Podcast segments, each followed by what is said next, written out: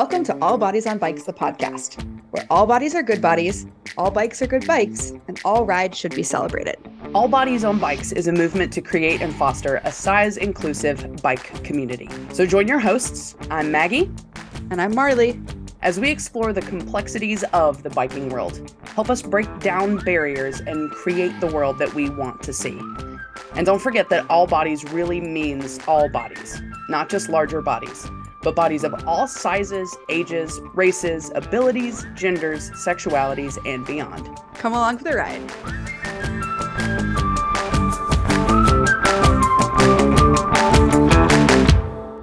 Hey, hey Maggie. Hey, Marley, how's it going? Oh my God, I'm exhausted. Um, Okay. But I'm okay. I'm really grateful to be chatting with you and Yeah. recording another episode of the podcast. Always a always a great moment on a Monday. Yeah, agreed. And um, my life has been absolute chaos since you were in town. What was that? Three weeks ago? Four weeks ago now? Something like that. I don't I Yeah. can't I don't I don't remember personally. Um, but since then, I've had the Gone Graveling Festival, uh, Mhm. which was here in Bentonville. I've had ROAM Fest, which was in Knoxville, Tennessee. It was a women's mountain Mhm. bike festival. And then this past weekend, I had the Rule of Three bike race. Um, Just all the And- things. all the things. I've had house guests. Um, thankfully, I mean, I love my house guests. It's been actually really fun to be hosting, but I have my house to myself, and I'm just trying to put my life back together. Yeah. Um, but I also went to the knee doc today, and Yes. I'm feeling pretty bummed actually. Okay. Um, so you know that I had knee surgery in October. Right. Um, and my knee never quite healed. Like it has never actually felt pain free for probably going on two or three years now. And the surgery helped a little bit, but I think I might have gone out too fast afterwards because I was told, let pain be your guide. Um, it turns out when you've lived in pain your whole life, it's really hard to let pain be your guide because you just get used to it. Sure. Um, so I had an MRI, I think it was last week, and the results came back, and I went over them with the doctor today. And um, I'm probably gonna start crying as I talk about this because I'm just so freaking frustrated. Um, basically, I have no cartilage left in my knee, which is Mm. essentially arthritis. Um, he thinks the ligaments are fine. Apparently, it's hard to tell. Um, with uh like a post-surgical ligament because Okay. when they do the MRI, I learned a lot about MRIs today. So many things. Um, Okay. but basically they can't tell if it's like um just post-surgical changes, so like what they went in and did, or if it's a future if it's a re-injury or something. Okay. So um I got a cortisone shot, but he is really convinced that I need to lose weight, which when he said that, I just like could feel the tears welling up because I'm like, you literally don't think that I've been told this my entire life, and Right. I've tried a million different ways. And thankfully, he was my doctor was um very compassionate, but I still hate it so much because he was like, well, you know, I he's familiar with the work that we do and all the bike riding that we do and all that. But uh uh he's like, you know, I really want to send you to an endocrinologist and just figure out what's going on. He's like, because with how much you move your body, you shouldn't be this big. And it just it felt so shitty, I guess. Yeah. Um because it's not like I don't think those things all the time. You know, I I think about sorry, you probably weren't expecting this on the podcast today. You're you're Oh. fine. I mean, you're not fine, but it's fine that you're saying the things and feeling the Thank feelings. you. Yes. Um, I often, you know, keep my emotions really close, and I think I'm just at the point where I'm exhausted, and they're all coming out. Anyway, um, long story short, he wants me to lose like 100 pounds because that would take a Mm. lot of pressure off my joints, and I get that, but it's like, what do you think I've tried to do like the last 20 years of my life before within the last like five years, kind of coming to a place of peace with my body. So it's just it's very frustrating to hear. And I'm just kind of sitting with that of like, damn it, like you know, I guess it, it makes sense from a physics perspective that the more weight you have, the more pressure, gravity, all that stuff. Um, but it just I hate it. So Yeah. Yeah. This is not what we were intending to talk about today. That's not, but that's okay. It is We- okay. We just we usually just kind of follow it wherever it goes, and this is where you're at. So Yeah, and thankfully we don't have a guest today, so we can just kind of whew, get through these tears. Um, yeah, but we do kind of have something fun to talk about, um, Yeah. and that's events. Um, you know, because you've done all of them in the past month. Oh my God, in the past month, gravel, mountain Yeah. biking, um, kind of community building. And then this past weekend was a all of the above road ra- race where it's called Rule of Three. And there was like 12 miles of single track, probably 10 miles of road, and the rest was gravel. And we did it all on gravel bikes. Um, and surprisingly, my knee actually felt okay. Um, it's really weird. It's like once I get moving, it feels fine. Um, but it was by far my longest 44 mile ride of my life. Um, Okay, sure.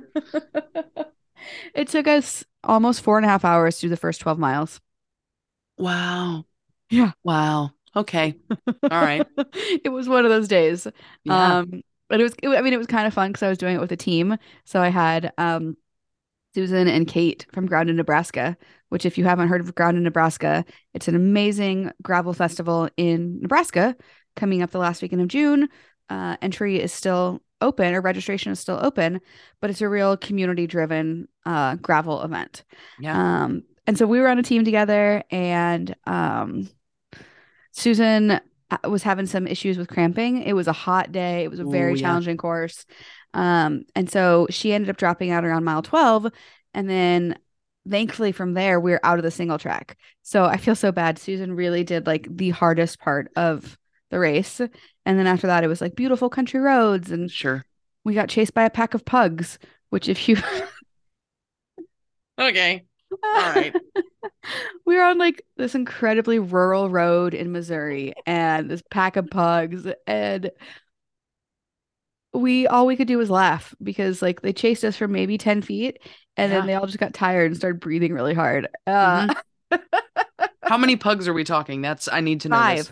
But okay, yeah, great. It was Great. a pack of pugs. Yeah, pack of pugs. Also, I want that on a shirt. A pack of Uh, pugs. Yeah. Well, you know, pugs. it's it's kind of have you ever been chased by dogs out Mhm. riding? Oh yeah, It is scary. it is. Yeah.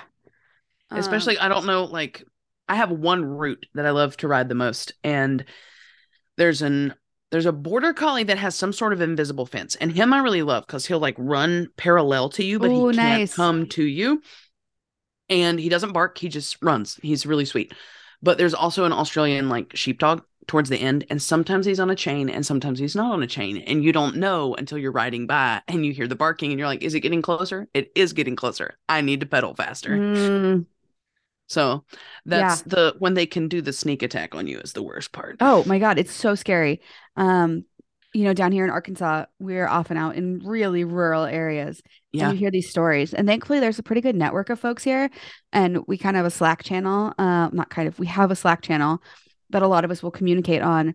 And folks will say, you know, like had a dog encounter today and people report it, but I don't know if it really does anything.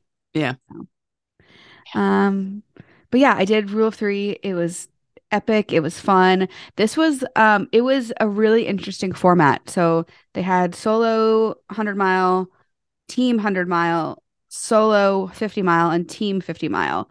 Okay. But because of that, they did like four different starts. And so we were in it that we were one of the very last teams to go out. And we didn't start on the course until like 10 o'clock in the morning, which Mm. meant we were out there in the heat of the day. But Yeah. it also meant that so we were supposed to do checkpoints. And because we just had such a slow day, the checkpoints weren't open for us. There was one open. There was supposed to be three. And that was like the whole appeal of doing it as a team is there were supposed to be like fun challenges and like Right. wacky things to do. Yeah. So it didn't necessarily feel very good um to not have those be there. Yeah. That's fair. Yeah. Um, but because I know how like my my friends that I rode with were kind of like, oh, this has been such a day. And I was like, this is kind of what I was expecting, to be honest. Um, and so we had plenty of food. We were fine. We had we made the best of it. Um, Yeah. but definitely would have been nice to have those aid stations there. Yeah, for sure. Um, I feel like, and I know because we've I think we've talked about this in person. I, I think we've talked about it on the podcast before. Um, but like I understand that a lot of aid stations are volunteers and stuff, but like we need to figure out a way to make sure that volunteers are like, no, I'm going to be here like the whole time. Yeah. Um, It- we were talking about that because it Yeah. really is like we're so grateful to the volunteers for being out there and I've done it. It is a thankless job and it's hard and it's hot and it's often boring. Um and so like I don't fault anybody for wanting For to sure. pack up and go. Like it took us a genuinely long amount of time to get out there, but it still didn't necessarily feel good, especially if they're going to have us start 2 hours after the first part of the race Oh, goes yeah. out. Like I think those aid stations really need to be out there till the very end, if Yeah. possible. absolutely. Um, and it's not like we were out there at night. Like we rolled through the aid station at probably 3 p.m. Like oh yeah. they probably should have. Anyway, I don't need to beat a dead horse. Um, well, no, that doesn't do a lot of good. God, it doesn't. Although Turns maybe out. it gets some of my uh, anxiety or aggression out. I don't know. I mean, Uh. that could be helpful. well, you know, kind of my brain is full of events right now. That's like all I'm doing is go, go, go. Yeah. Um, I thought it could be really fun to talk more broadly about events. Yeah. Um, you know, why we do them, what you can expect at them, how Heck to yeah. prepare for them. Um, so uh, we put a story out on our Instagram asking folks what questions they had. yes, Um, we did. So I think, you know, for the next half hour or so, we're just going to talk through some of those questions and um, hopefully make folks feel a little better about going to an event Yeah. um, because I really enjoy them 99% of the time. Um, but it can be really scary and really intimidating. Yeah. Um, so I'm just going to kind of popcorn these questions back and forth to me and you, and we can each give our take. How does that sound? That sounds great. Awesome. Um, so I guess you know the biggest question. I love that this was sent in. It was sent in by Party Size Cycling, which is an inclusive cycling community. I believe in Pennsylvania. Um, please don't hate me if you're not in Pennsylvania. Um, but they do a lot of not necessarily events, but they'll do chill rides, um, inclusive rides. Um, so they asked, you know, why even do events? Yeah. Um, and I love that question because I never used to go to events.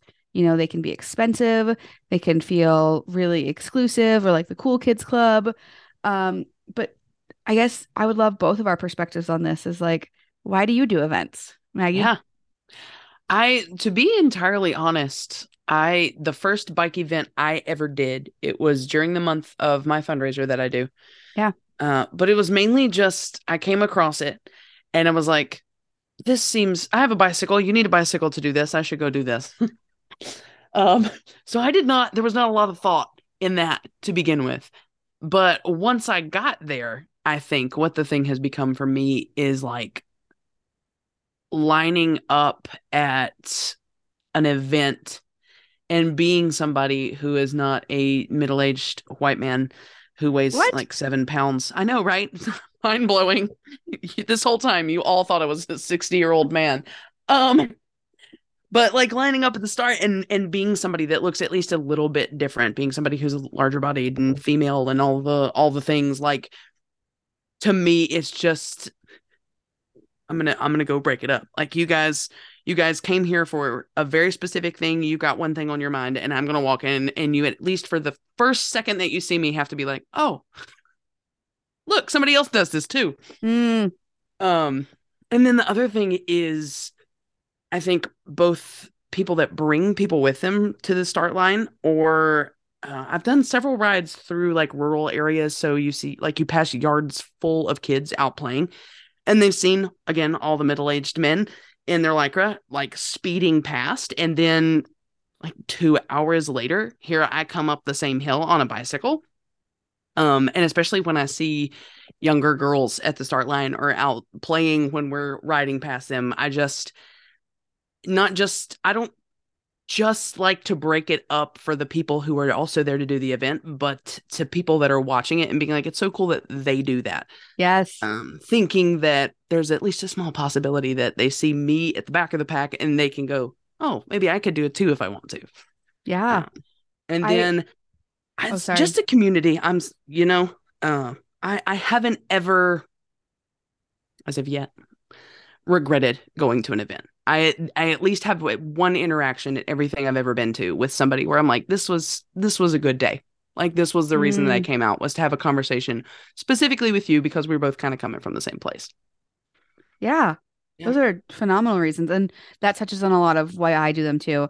Um, I loved hearing you talk about, you know, seeing kids out playing because that Yeah. really is one of my favorite things. Or like, you know, this weekend we went by a lot of rural places and there would be entire families out in the yard waving at folks.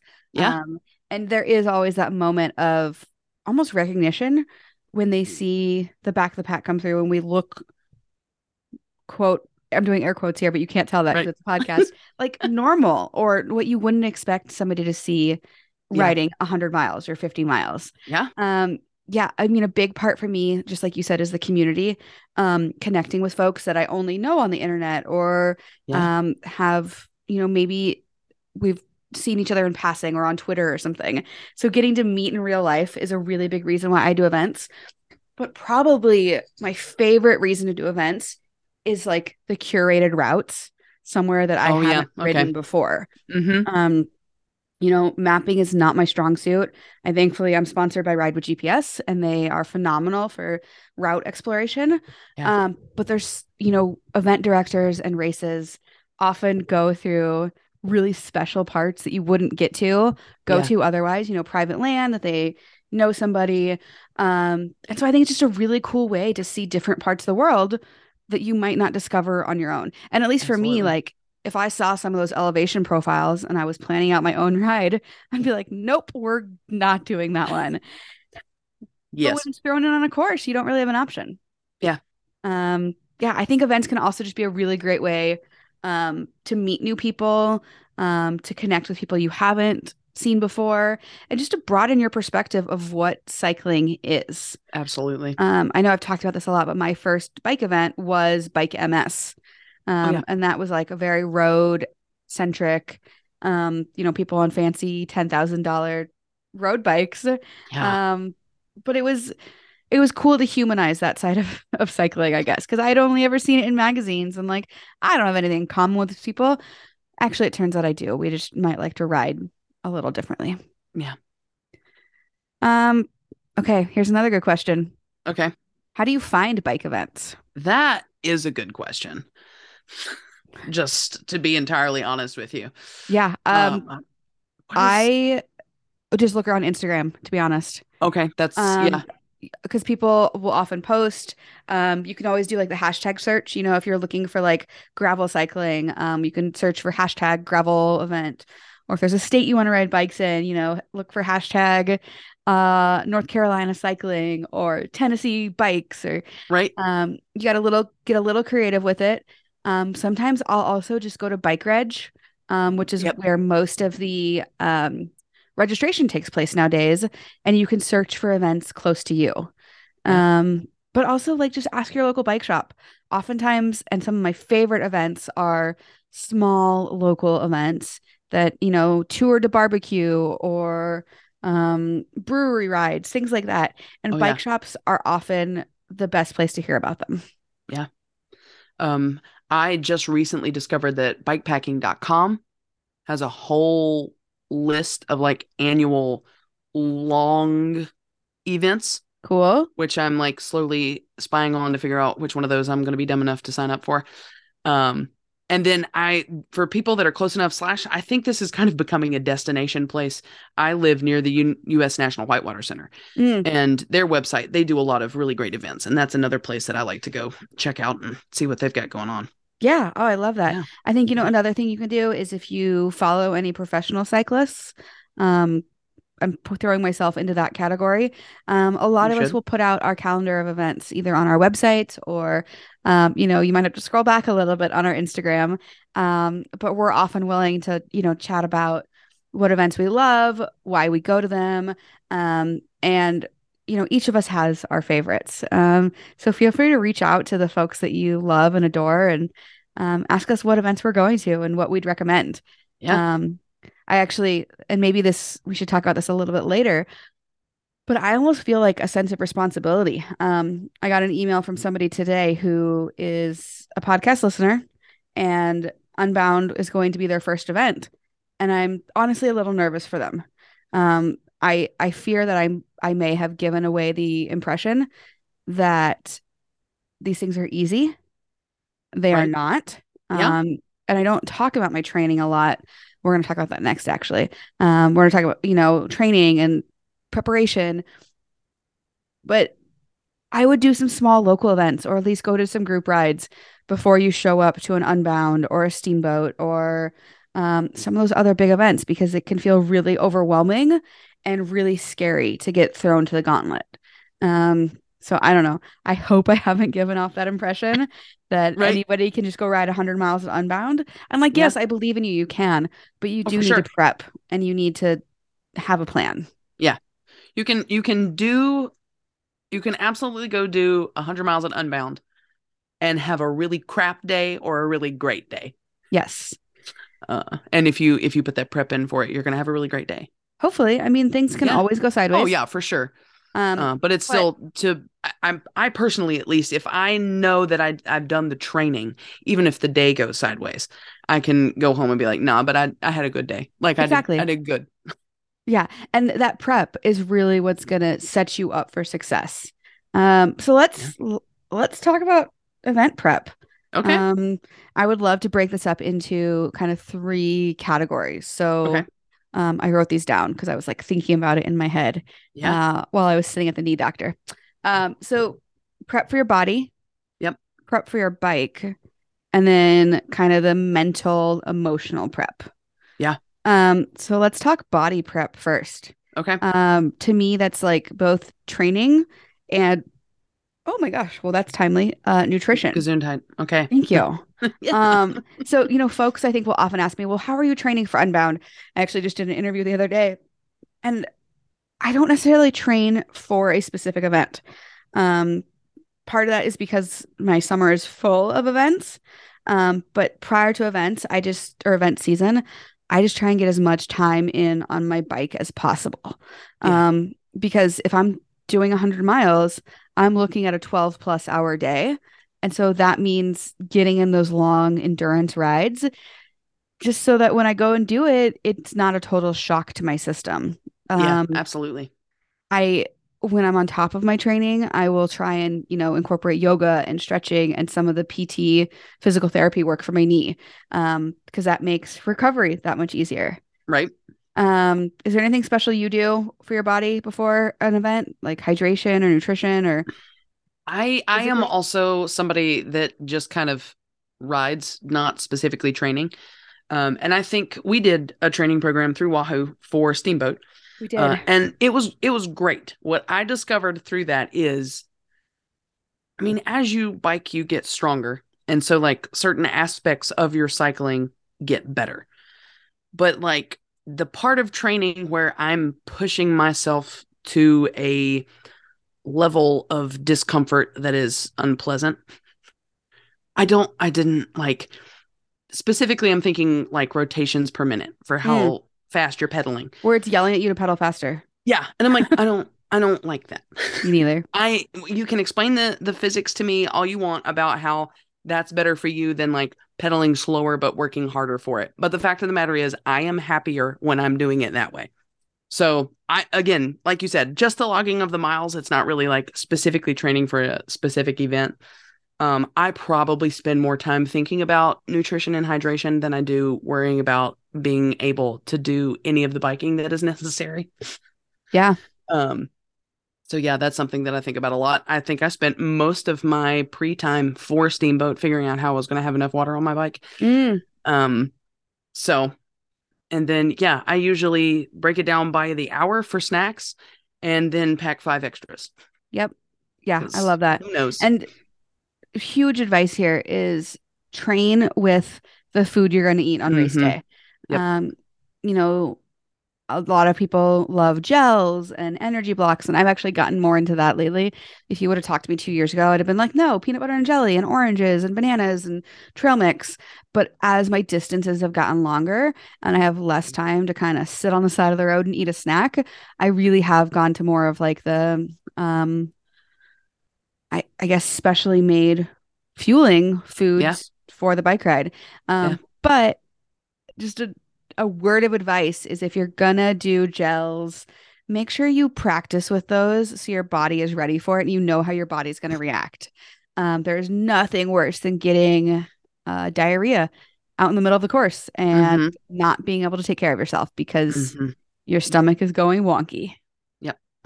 Um, but I mean, for me, so I grew up as a swimmer and we would always Oh, yeah. carb load, which apparently that science has been debunked. But I do try and start eating a little bit more in the couple days before a big endurance event, just Yeah. making sure, you know, I'm getting protein and fiber and um, not necessarily swinging through the McDonald's drive through. Um, Right. Just trying to like eat things that I know are going to make me feel my best going into the event. And Yeah. then just hydrating a ton. Um, Oh yeah. especially if I'm traveling somewhere. You know, um, I don't know if we've talked about this or if I've shared this information on here. Okay. I love your face, but I pee I'm myself intrigued. a lot. Um, oh, okay. Yeah, I like have problems with urinary incontinence. Don't worry, I am working on it. but what that means in relation to this is like if I'm traveling somewhere and I'm driving, especially, I have to be really careful about hydration versus, you know, stopping every 10 minutes to go. It's not that bad, but stopping all the time to go pee. Yeah. Um, and so just trying to be hyper, hyper aware of that. And um, I don't know. I think the hardest thing for me, nutrition and fueling wise, especially if it's an early morning race, race. I, I hate the word race because I'm never actually competing event. Um, is eating enough. Like if I have to be on the start line at 7 a.m., like I just feel like ravenous the entire day. Yeah. Yeah. I don't eat breakfast on a regular basis. Oh, So I that doesn't that's not as much of a thing to me. I have always been a huge breakfast eater. I, yeah, I don't it's not it's never been. And I've Wow. tried because it's supposed to be the most important meal of the day that I've heard my for 30 years of life, but I honestly feel worse if I eat a decent breakfast than I do if I don't. Interesting. Yeah, Yeah, I mean everybody's body body's every everybody is different. Right? um, that's just that's fascinating to me. So how do you make that work if you like have a eight o'clock event time? Are you just like trying to shove things in your face so that way you have energy to ride? I usually will have some kind of fruit. Mm. Uh, and then I do, I have on my uh, cycling computer, um, I have a timer and every hour it goes off and it says you need to eat something. And that Mm. is that is one thing that I do religiously. The minute that timer starts, I'm I'm eating something. Yeah. Um, so if I can keep up with it on the ride, I'm usually fine if I don't have much beforehand. But Interesting. Yeah, Yeah. it's it's funny. I used to have my Wahoo set up to remind me every half hour to eat, even if it was just Yeah. like a little something. And then I tied it into my heart rate monitor. And so I think we've talked about this, but like every 100 calories, it now pings me to remind oh me to eat. wow. And I found that like I love that because it really Yeah. takes into account the work that I'm doing. Mhm. Um, so if there's a particularly hilly start, um, you know, it'll tell me to eat every 10 minutes. Um, yeah. So I found that to be really, really helpful. Um, Yeah, but this weekend I wasn't wearing a heart rate monitor. Um, and it was kind of cool. I've like gotten the habits ingrained enough that I continued to eat. Um, you know, even through the single track when we were walking, it seemed like every hundred feet we were walking a section of it. Um, just reminding myself to eat constantly. Yeah. Yeah. So um okay, so we've covered our body. Yep. Um, let's talk about bike prep before an event. Prep. Yeah. Uh, I'm notorious for not doing this, which is really sad because I'm I have a can I have the most beautiful Cannondale bikes. Um, I just tend to ride them so often that I don't even think like, oh, you know, I'm doing a hundred mile ride this weekend for a race. I need to make sure everything's good to go. It's just like, Yeah. cool. Did it work well last time? Great. then it'll Um, be fine this time. and most of the time it is. Um, Yeah. but do as I say, not as I do. Mm. Um, you know, you're gonna want to make sure that all your parts are working. Um, Yeah. you know, make sure your brake pads are fresh. Um, there's nothing worse than getting out there and not being able to stop. Mhm. Um, or fearing that you're not gonna be able to stop because you want to go down those descents fast. Yeah. Um, you know, making sure all your gears work. right. Um, and yes. be good be good to your bike mechanics take it in like three weeks a month before the event Right. um because especially right now it's busy season um depending on you know the bike shops in your town they could be backed up a couple weeks um, Yeah. especially if you need a full overhaul it might need to order parts so take it in a while before the event um, Absolutely. you know have them do a tune up check your brakes check your sealant in your tires all of those things and then take it for a ride before the event Yeah. um you know we often call it a shakedown ride um we call it that for a reason like you Mhm. want to make sure that your bike is in good working order um so make sure you do that before the event and i would recommend long before the event Yeah. not long like at least a week or two so And if you're if you're doing a longer event, you're gonna have some some bags or some extra gear on your bike. Do rides with all of the things. Um, do do rides where you've got all of the stuff that you're gonna have on the ride. You're as loaded down as you're gonna be on the day of, so that you know what that feels like. The first time somebody told me to do that, I thought they'd lost their mind, and then I Yeah. got it was for a bike packing trip actually, and I got on wait did you get that advice from me No, I did not. oh because that's advice i always give is load up your bike and Yeah. take it for a ride because it's going to Yeah. feel way different Yeah, and it does. I again, I I kind of thought I was like, there's, it's not going to be that different. okay, um, learn learn from me. It's going to be that different. Okay, uh, so yeah, yeah. I think the biggest thing that I don't, the guy that owns the bike shop that I go to, who's a very good friend of mine, um, I was talking to him. I was like, Lou, like, what what are the the key pieces of like tools that I need? And he was like, Maggie, you got to get a chain checker.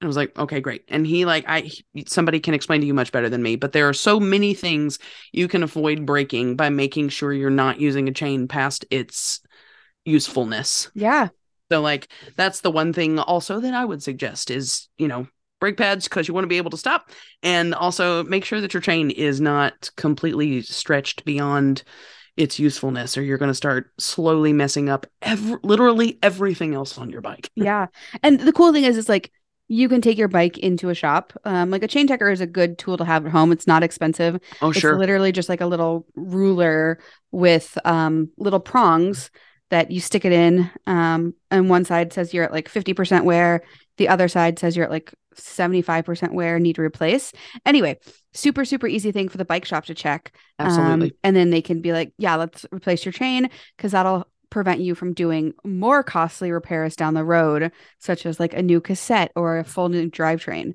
Yeah. Um, a chain is much cheaper than that. Yeah. Um, kind of back to the bags. Um, you know, if you're going to wear a hydration pack for the Mhm. race, start riding with it. Um, I also recommend going out in the outfit you're going to wear. Um, Absolutely. so that way you know if anything chafes or rubs or is uncomfortable. Um, I have definitely made the mistake of going out in clothing that is too small and it is riding up all day and I'm feeling self-conscious and it's just not a good thing.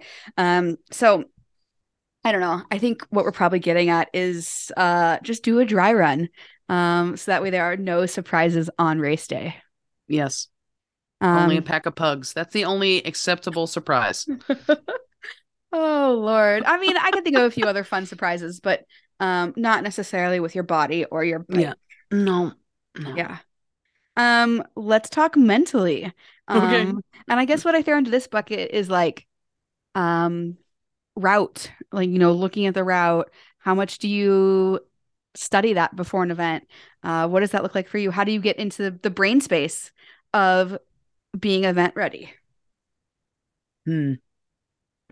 So I saw this on the list and I have been thinking about it in a different aspect. So I'll move towards that. Please. Um, I don't, I am really bad to, or really good at, we're going to word it that way. I'm really good at just assuming that if I have all the things, it's all going to work out. Mm, yeah. which is probably not great because sometimes that's not going to be how that works. Um, but do you have a route for me? I have it downloaded. We're done. Um, that's pretty much to me all that that is going to be. I'll look at elevation just to kind of like pre-plan when to be the most excited to be on my bike.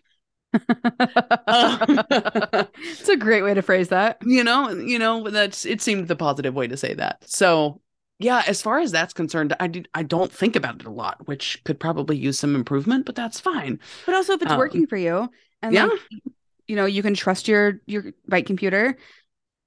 if that's working, I love that. Yeah. Yeah. That way you can't psych yourself out over what you don't even know is to come.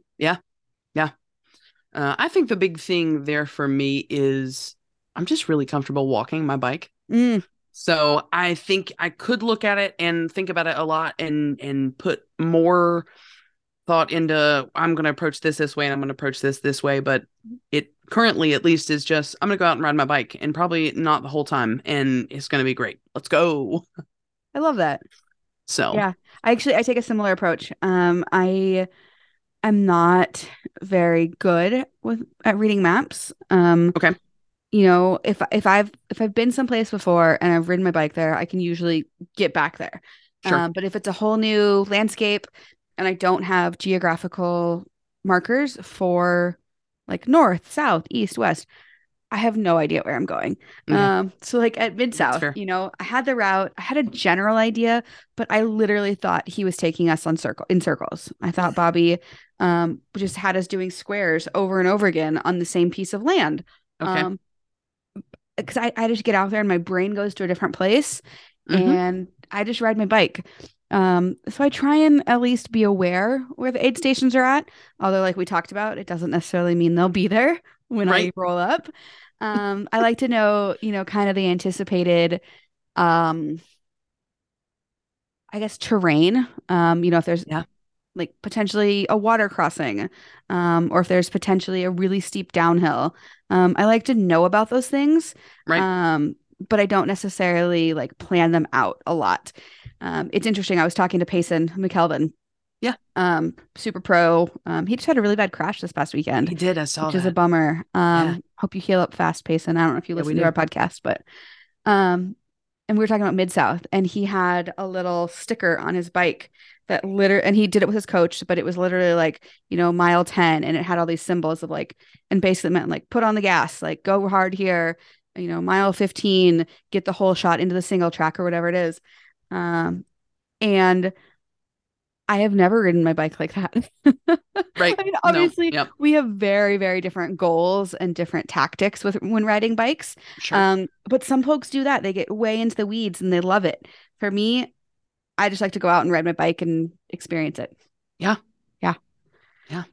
Um, although, okay, so caveat here. If I'm like bike packing and not Mm. necessarily in an organized event, I do like to know where like the swimming holes are at. Oh, Or sure. if there's like a cool museum or something that I want to go to, Yeah. I I will study the route a whole lot more for those kinds of trips than I will on just like a one one and done event day. Yeah, that makes sense. Yeah. Um, is there anything you do to like psych yourself? I mean, I guess you kind of already touched on this. Um, but just to psych yourself up mentally to get ready to be on the bike for six, seven, eight, 12 hours. Yeah so i think that that's where i went for mentally okay i just kicked everything. Um uh that's kind of where i went. Hopefully not. I don't is there a cat in here? Oh lord. Someone broke in and left a cat. Um i spend a lot of time thinking about this.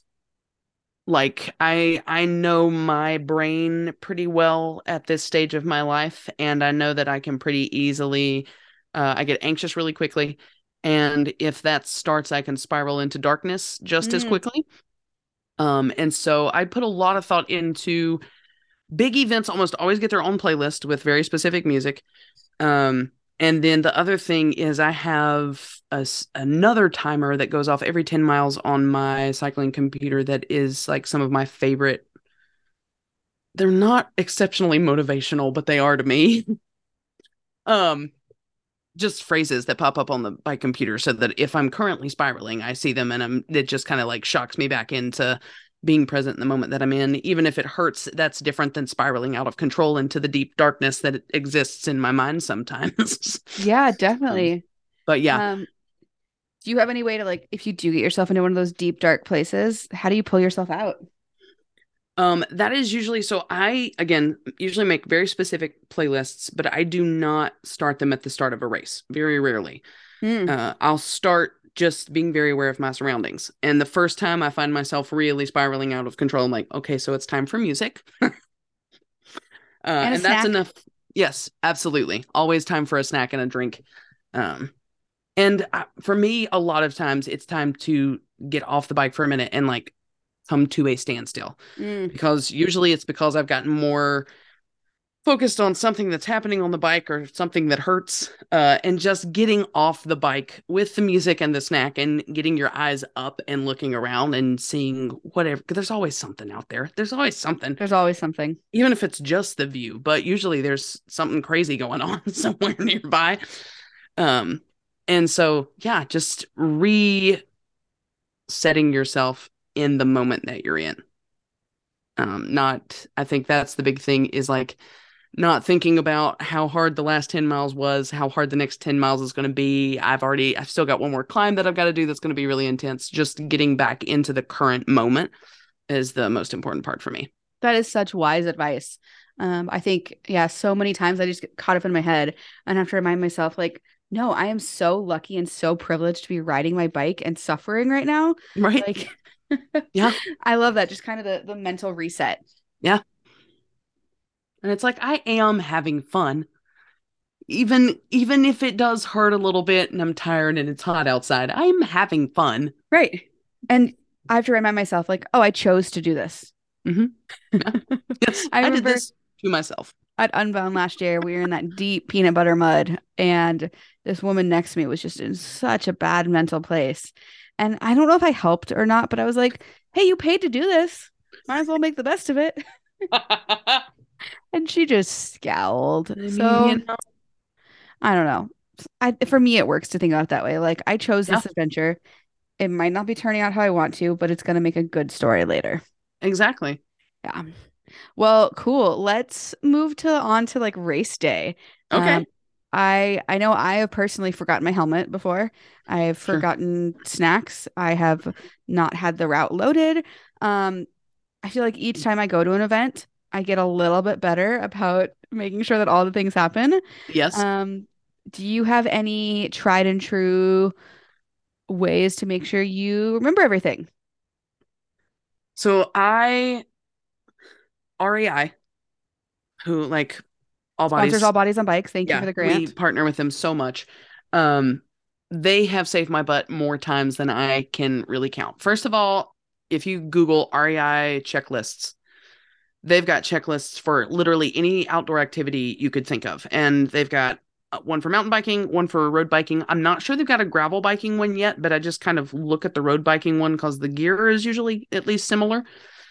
Um, and I keep it in a sheet protector. So I use dry erase markers every time I go out for a ride or an event and just repack. I've got one of their packing cubes. Um, and I just go through and check off everything that I'm supposed to have, make sure that it's in my little packing cube. I clip my helmet to the packing cube, and then I know that all I have to grab is my bike in that one bag, and I'm going to be. I may not have clothes for the weekend, but I'm going to have everything I need to ride my bike. Um, I might need you to make sure that we share this checklist because okay. um I have like a checklist in my head of Yep. like these are the things I need for bike, these are the things I need for body, these are things I need for nutrition. But um I forget a lot of things. Mhm. I had I had made my own, and then I found theirs, and I was like, this is much more comprehensive and better. Yeah. There's one that I use from Swift Industries for bike packing and bike camping. Yeah. Um, and a lot of that equipment's the same. You know, I'm not necessarily taking my pour over coffee set on a Right. gravel race. I mean, Um, maybe though. Maybe. I mean, that would be I would. I would too, actually. Um, especially if I knew I had all day to do it. Right. Anyway, I digress. Um, so Maggie's going to share with us her packing list. Um, yeah, I mean, I think other things if you're driving to an event, throwing a big pump or floor pump in your car Oh yeah. can be really helpful. Um, you know, just for those last minute tire pressure checks. Mhm. Um, and yeah, I think a, I think a checklist is probably the best way to go. Yeah. Um, and then just you know telling your friends, hey, make sure I grab my helmet. Make sure I grab my shoes. Um, and then before you leave your house in the morning, okay, helmet, shoes, phone, keys, wallet, check. You know. Yep. All those things. Gotta do the pat down at the door. Yeah, I've also recently learned to start or to check all of my um like repair equipment basically. You know, Yeah. Do I need new plugs for my or like bacon plugs for my tubeless tires? Right. Um, you know, are my CO2 cartridges ready to go? Do I have my hand pump? Um tire levers, tubes, all those things. All the Um, things. and I will often switch bikes in between events. So making sure I have the right size tube.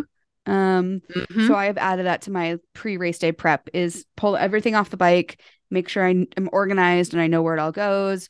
Water bottles are filled, all those things. Yeah. So Yeah. yeah. Um, anything else about events? I'm gonna look at our Instagram stories one more time and see if anything else came through.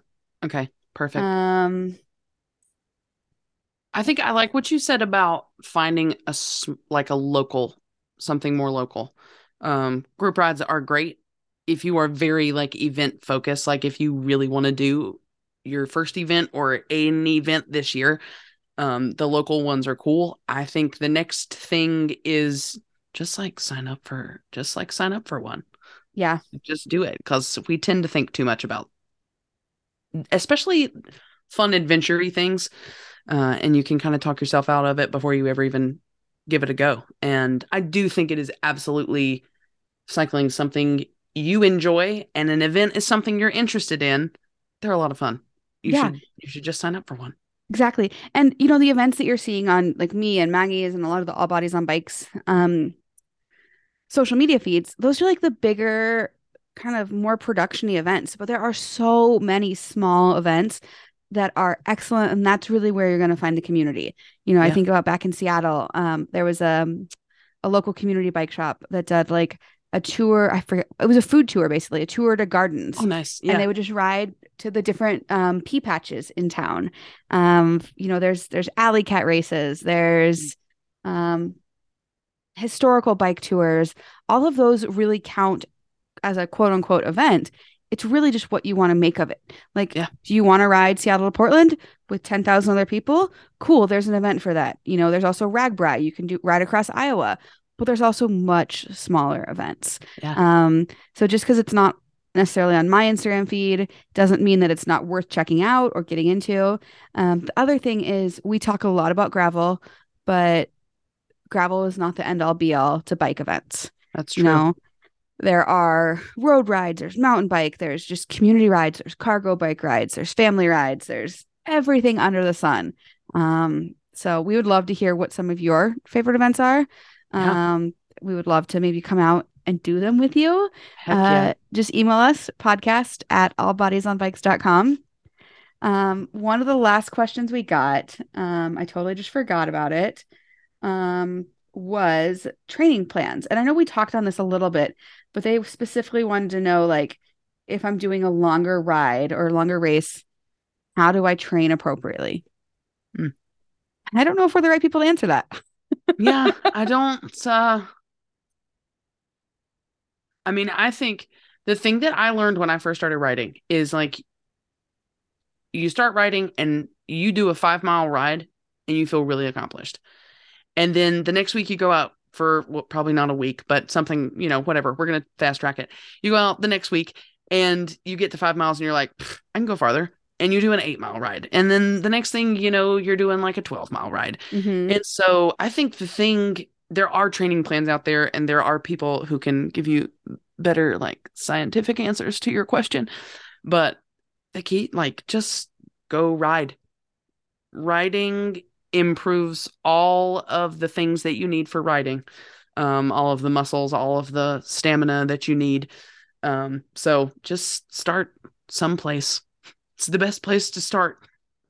Seriously, I remember the first time I Yeah. rode 10 miles and I thought I was like the queen of the earth because like Yeah. I had never ridden that far before. And I think two weeks after that, I was going to ride, I had a 60 mile ride, my longest ride ever. Yeah. And one of my coworkers just said, All you're doing is riding 10 miles six times. And that's how I break up a lot of my long distance rides now is into chunks. Um, sometimes they're five mile chunks, sometimes they're 10 mile chunks. Um, but my brain likes to think about it that way. And I think, you know, back to what we said at the beginning, just as much time as you can on the bike, you know, get that mobility work in, make sure your bike fits you well. Um, Yes. That's me really key to enjoying your time and not getting an injury. Um, and then, yeah, I think just going out and doing it and having fun with it, as much fun as you can. And the other thing is like, don't be afraid to quit.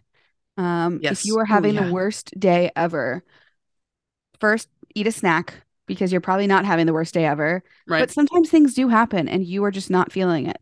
Um, it's okay to quit. Um, it's Yeah. a really good idea to have a friend or a significant other that can pick you up. Um, and don't beat yourself up about it. You know, Yeah. tomorrow's a new day and that's okay. That's 99% of the time that I have ever gone out on a ride and gotten either really irritated on the ride or gone out not wanting to go. I come home really glad that I went. Same. And the 1% of the time that I come home not glad that I went is, first of all, a massive surprise. And second of all, I knew going into the day that I didn't want to go, but like Mm. to a higher reason. Um, so yeah, don't, if you are actually not having fun on your bike, you probably shouldn't be on your bike at that exact instant in time. Yeah. So trust Totally. yourself and take care of yourself. Everybody take care of themselves. Yeah, Jeez. you only And get one one another body. while we're talking about it. Exactly. We've kind of covered this. Yeah. Um, maybe we should wrap up by talking about some of the upcoming events we've got going with All Bodies on Bikes. Heck yeah. Um, I did not tell you we were doing this. Um, That's great. um, you know? So as we mentioned a couple weeks ago, we have 11 chapters now, and they are continually doing rides. Um, we add those to our website as soon as I find out about them. Um, so actually yesterday our Denver team just did their first gravel ride. It looked really, really awesome. Heck yeah. Um, coming up next Tuesday, our Albuquerque team is having an evening bike ride. Um, so I think, you know, it's getting hotter. Evenings are better, but I think they're doing about a six mile ride with a stop in the middle for ice cream. Um, Yes. Western Massachusetts on June 4th is doing a pride ride. Um, nice. yes, it'll be really fun. Um, they're partnering with a local group called Shift Cycles. Um, so that should be really fun. It'll be five miles. Oh, again, with an ice cream stop. I sense a theme here. Ice cream. Um, so that's in Western Massachusetts. And then Chicago is doing a sculpture park ride, um, a six mile ride through the North Shore Sculpture Garden. Um, That's fun. yeah, I think there's a, I saw New York City is going to have theirs. I need to get that on the website. Um, we will also have a presence at Unbound. Um, so if you're coming to Unbound Gravel, look for the All Bodies on Bikes tent there. Yeah. Um, actually, if you're coming into if you're coming to Unbound, come out early on Thursday. One of my films, this is Marley talking, um, is part of a film festival, which is really exciting. Fantastic. Um, it's with Meg Fisher, who was one of our previous guests. Yes. Um, her new film called High Road, and then another film with the Adventure for All team um, called Finish. So that'll be on Thursday, uh, June 1st at 3 p.m. at the Granada Theater. Um, I'll make sure it gets added to our website and our Instagram. Um, that's free with a suggested donation, with all the proceeds going to All Bodies on Bikes, which is Oh, wow. really Awesome. exciting. Yeah, Woo. we are officially a nonprofit and can take your donations. Hint, hint. uh, we appreciate everybody who supports us. Um, Subliminal messaging. and then a couple other events we'll be at. We will, of course, be at Steamboat Gravel with a team of 14 amazing cyclists, plus Heck some of our alumni.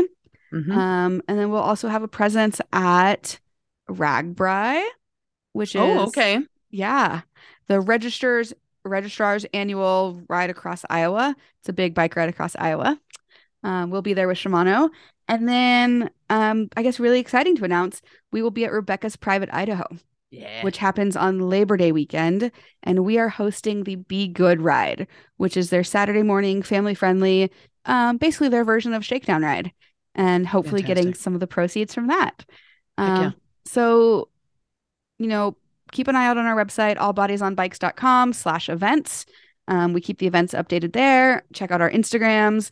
Um, that was meant to be plural because each of our chapters has an Instagram. yes. Uh, and let us All the know if you want to do something together. Yeah. Um, so I guess I've got a final question for you, Maggie. And Okay. I hope you're going to come up with one for me. Okay. Um,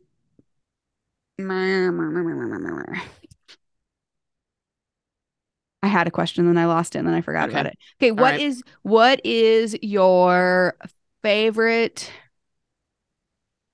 event that you've done so far? Ooh.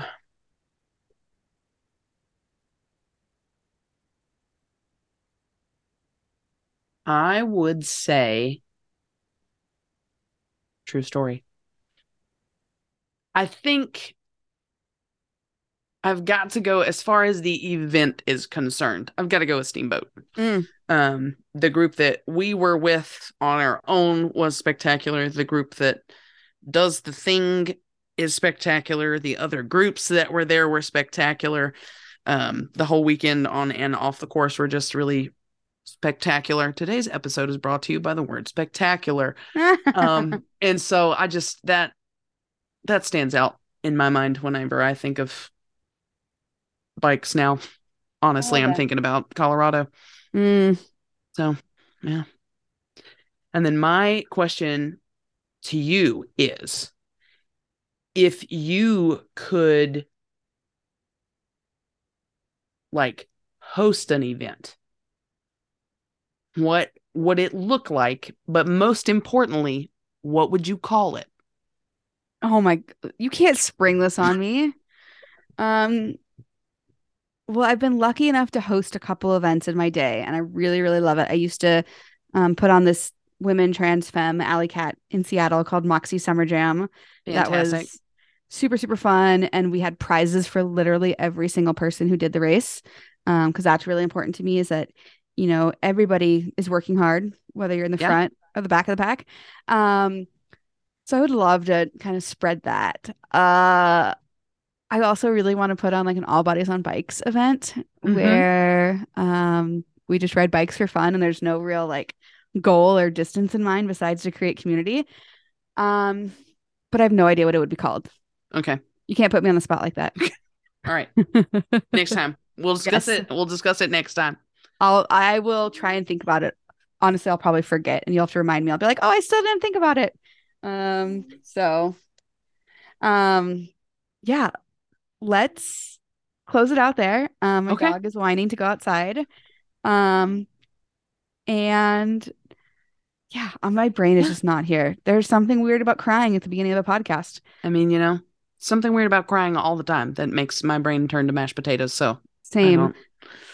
But but we hey, did it. We did it. This has been a great conversation. Um, Absolutely. Thanks everybody for listening in. Um, Yes. Make sure you subscribe or follow, whatever it's called. One of these days, we'll figure that all out. All the things. We're, Give we're us a going to learn one of these rating. days. Send it to your friend Yeah. and um, write to us podcast at Please, please, please. allbodiesonbikes.com. And go out out. and do an event. Yeah. Great. And let us know how it goes. Yeah. All right. Okay, bye. I'll talk to you soon, Maggie. Later.